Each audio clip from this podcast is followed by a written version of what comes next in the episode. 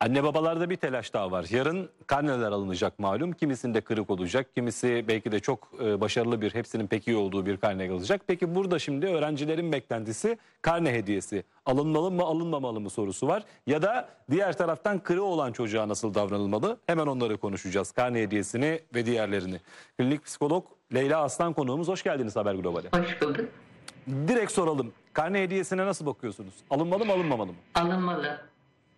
Çocuğu olumlu motive eder ve e, hem çalışmasının karşılığı olabilir ama bunun illa bir somut bir şey olması gerekmiyor.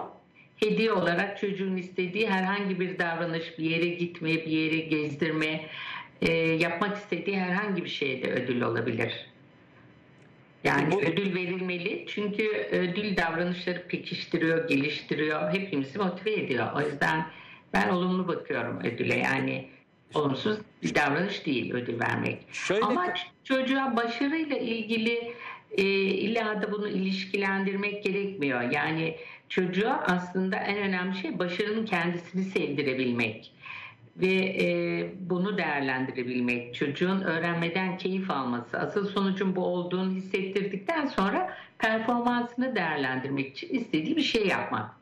Peki burada farklı bir görüş de var. Özellikle mesela şu da söyleniyor bununla ilgili. E, Yapması gerekli olan, görevi olan bir e, şeyle ilgili ödül verirsek ya da başarıyı burada sanki daha çok ödülle birlikte teşvik ediyormuşuz gibi algılanıyor. Ee, Daha burada doğrusu bununla ilgili özellikle görev bilincini belki de yerinden atıyor diyenler de var. Buna ne dersiniz?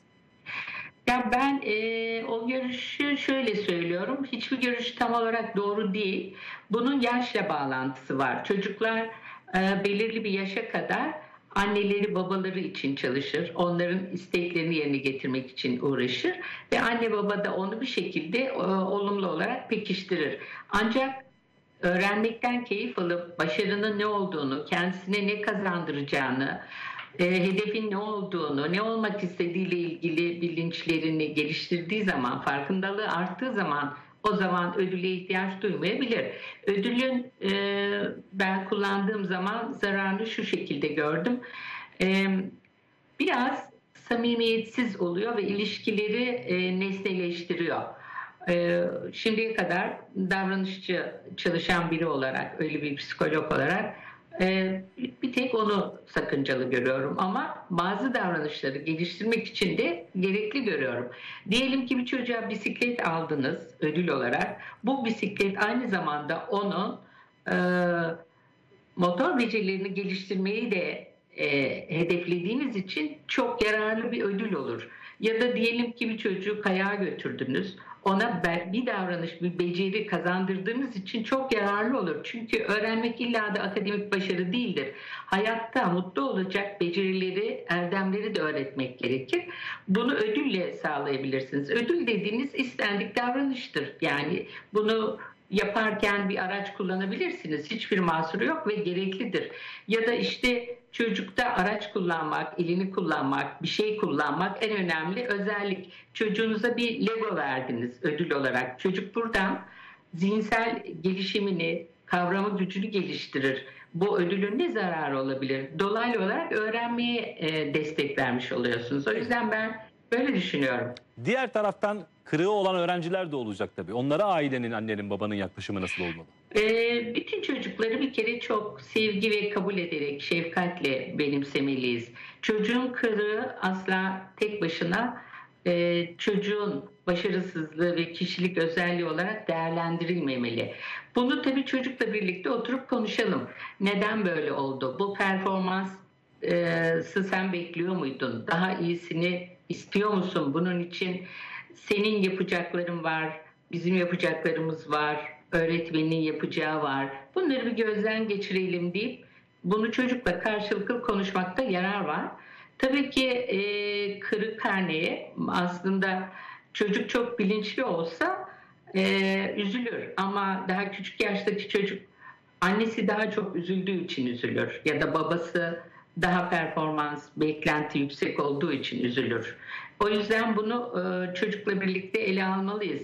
Başarısız karnede aslında ihmal edilmiş sorunlar var demektir. Şimdi karneye iş kalmamalı diye düşünüyorum. E-okul sistemi var ve performansı zaten aileler değerlendiriyorlar. Daha evvelden haberdar da olabilirler.